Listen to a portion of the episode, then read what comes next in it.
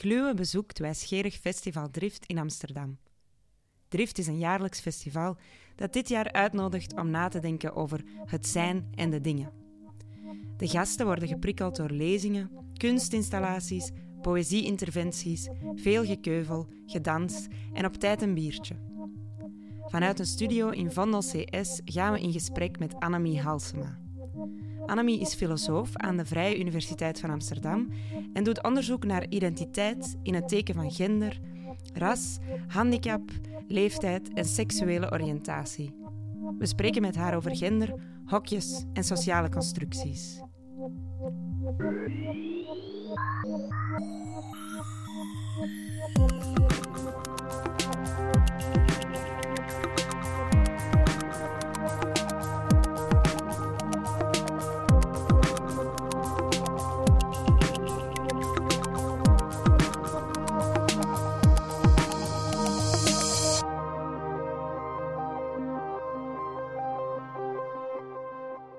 Je was net bij, uh, bij Annemie Halsema. Wat heb je ervan meegekregen?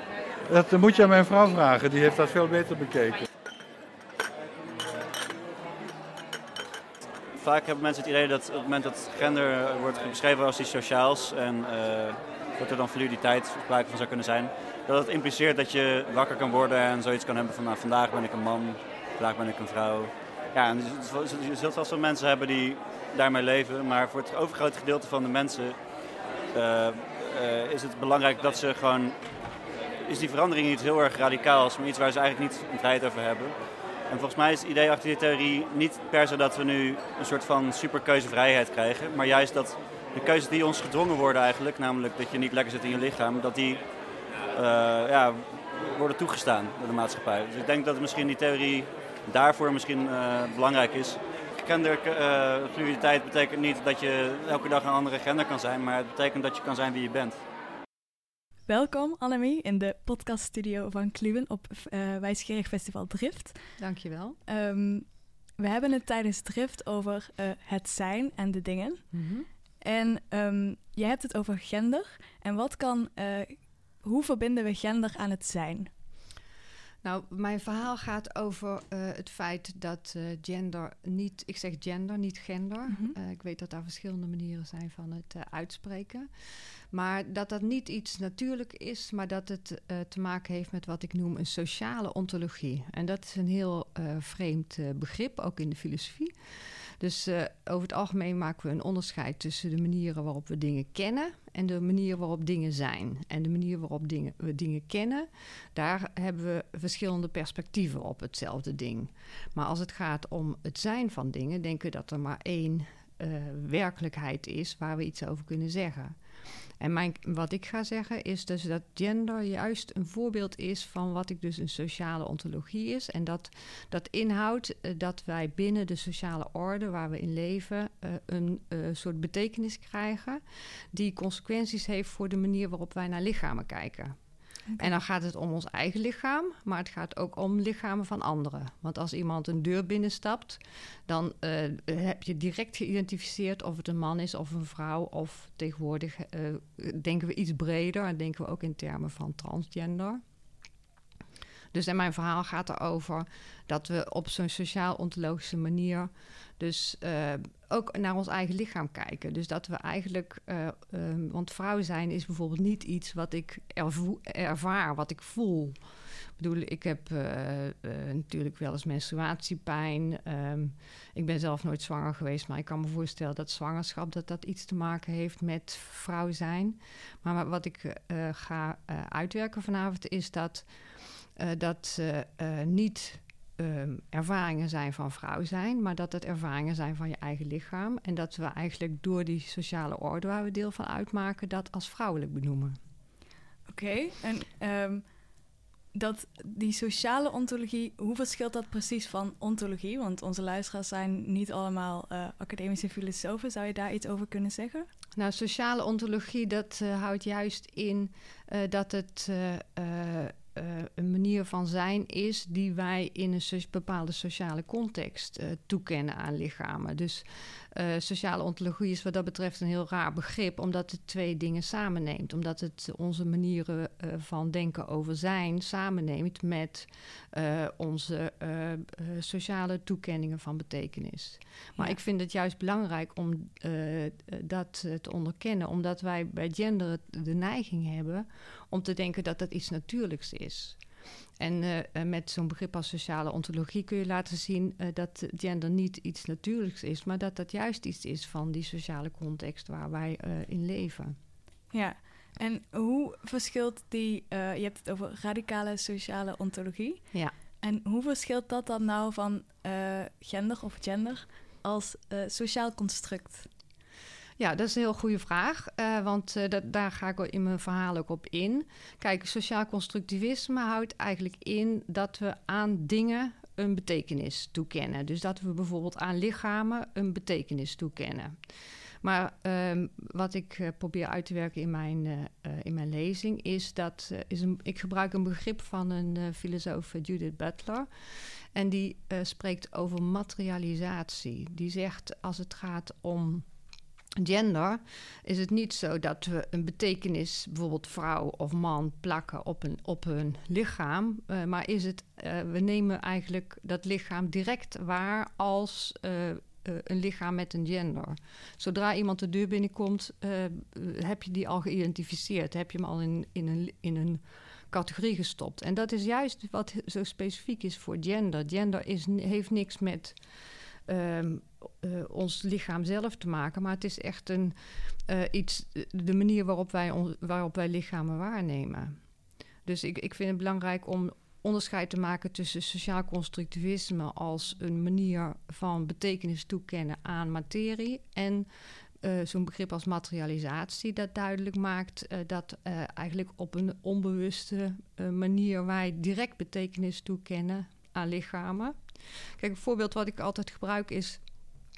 Uh, stel je voor twee baby's, hè? die liggen hier voor ons op tafel. -hmm. En, uh, de luisteraar ziet dat niet, dus nee, dat kunnen we gewoon goed, doen alsof. maar die kan ook zich inbeelden dat er ja. hier uh, voor ons twee baby's op er tafel liggen. liggen. hier twee baby's. Er liggen hier twee baby's. En als we dan uh, heel precies kijken naar die twee baby's, dan zien we ontelbaar veel verschillen.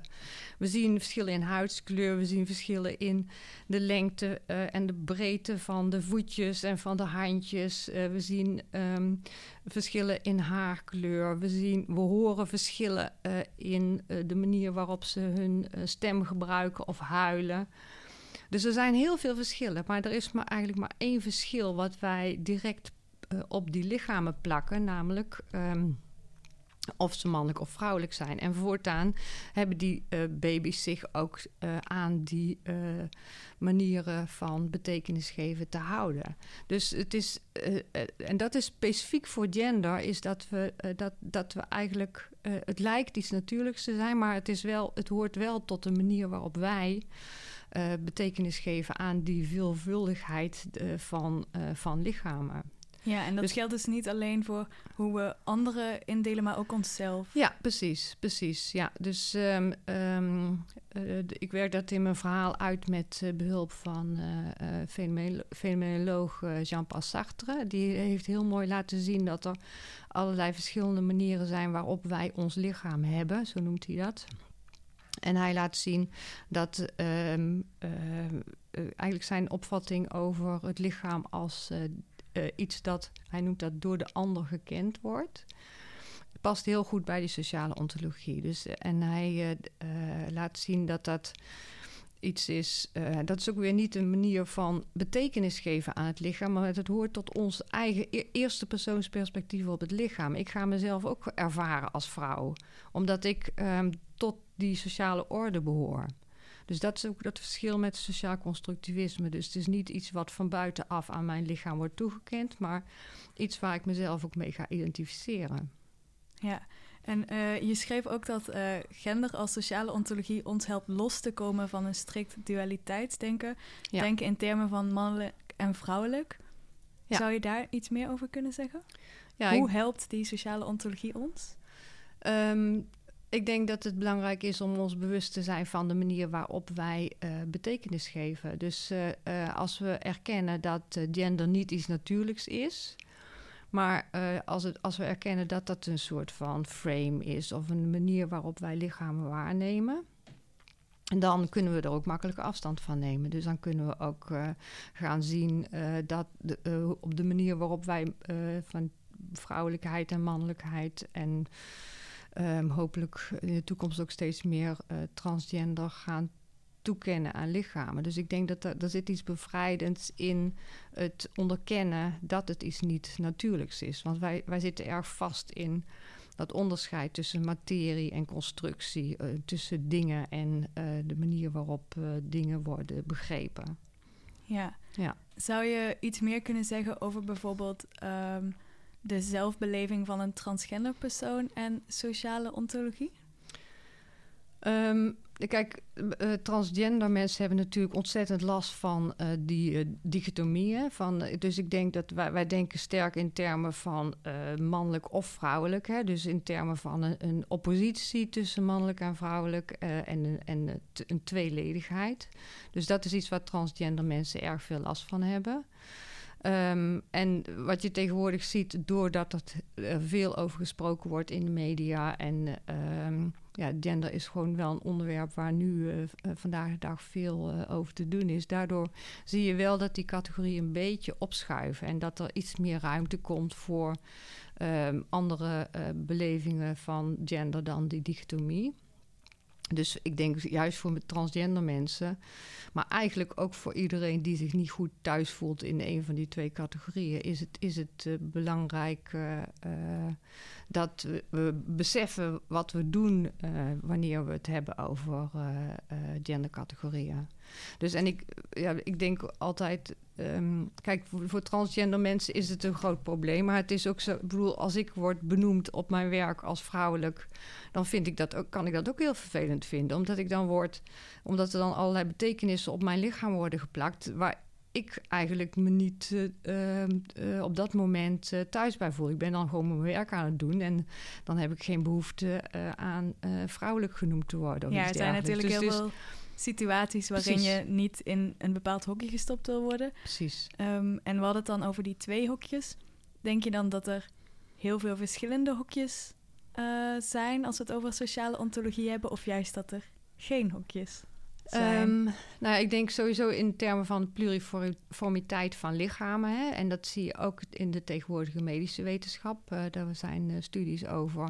Dat uh, tegenwoordig denken ze in medische wetenschap in termen wat, van wat wordt genoemd de drie G-triniteit. En dat genen, genitalia en gonaden. Dus dat zijn de eierstokken en testikels. Ja, Um, ja, dus ik denk wel in termen van een pluriformiteit van het lichaam. Hè? Dus ik denk dat ik denk, uh, ik zou eerder denken, het liefst in termen van geen hokjes denken. Hè? Dus gewoon ieder kan de gender uh, leven die hij of zij of uh, het of jullie willen eerder een soort vloeibaarheid. Ja, genderfluiditeit, dat lijkt, dat lijkt mij ideaal. Maar goed, ik weet, zo, zo, zo, werkt het niet. Wij zijn nu eenmaal wezens die categoriseren.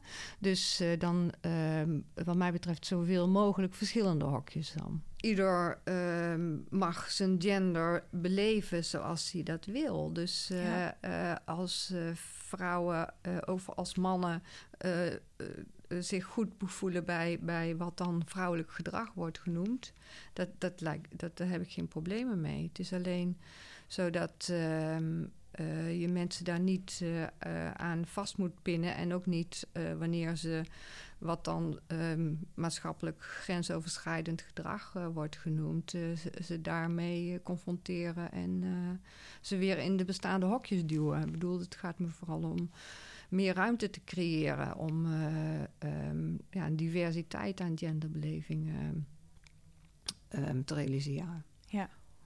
Ik zou zelf nog wel wat meer willen horen over meer, iets meer theoretisch wat Judith Butler zegt. Uh, goed. Nou, Judith Butler die um, heeft dus dat begrip van uh, performativiteit. En dat houdt eigenlijk in uh, dat wij op, de, dus dat wij ons gaan verhouden tot sociale normen omtrent uh, gender. Dus uh, wij krijgen geen geslachtsidentiteit door um, vanwege ons lichaam of iets dergelijks. Maar wat wij doen is, en dat is iets wat voor een heel groot deel denk ik onbewust plaatsvindt, maar voor een klein stukje bewust is dat we besta bestaande normen aanhalen om daarmee eigenlijk, zij noemt dat sociaal bestaan te krijgen, om geaccepteerd te worden maatschappelijk. Dus, en dat verklaart dus hoe wij mannelijk en vrouwelijk worden. En wat ik het mooie vind aan dat begrip bij haar is dus dat het eh, dat ze niet denkt in termen van vaste normen, maar dat ze die normen ziet als iets die als veranderlijk door de tijd heen. Dus zo kun je verklaren dat er vroeger op een andere manier vormgegeven werd aan vrouwelijkheid dan vandaag de dag. Dus door dat proces van het aanhalen van maatschappelijke normen. krijgen we een geslacht en, en daarmee vestigen die normen zich ook als norm. Dus, uh, dus dat is het begrip van performativiteit dat ze uitwerkt. En um, daar heeft ze kritiek op gekregen, uh, want iedereen dacht aanvankelijk dat zij over gender dacht als een soort van jasje dat je aan kunt trekken. Dus s ochtends denk je van, nou, welke gender zal ik nou eens een keer gaan spelen? en toen heeft ze een volgend boek geschreven, dat heet Bodies That Matter.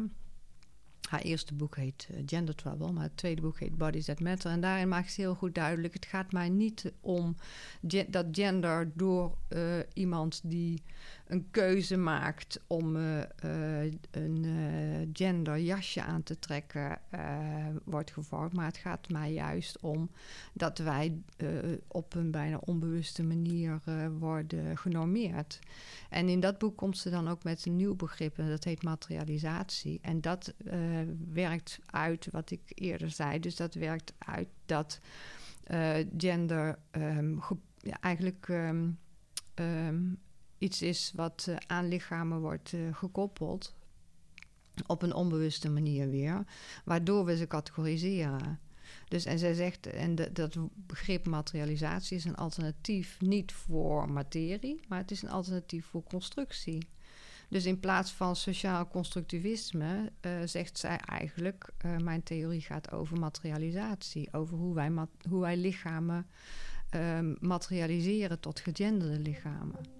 Dankjewel, Annemie. Uh, ik kijk uit naar je lezing. Uh, bedankt om hier aan te sluiten en uh, tot ziens. Graag gedaan. Dit was Kluwen in samenwerking met Wijsgerig Festival Drift.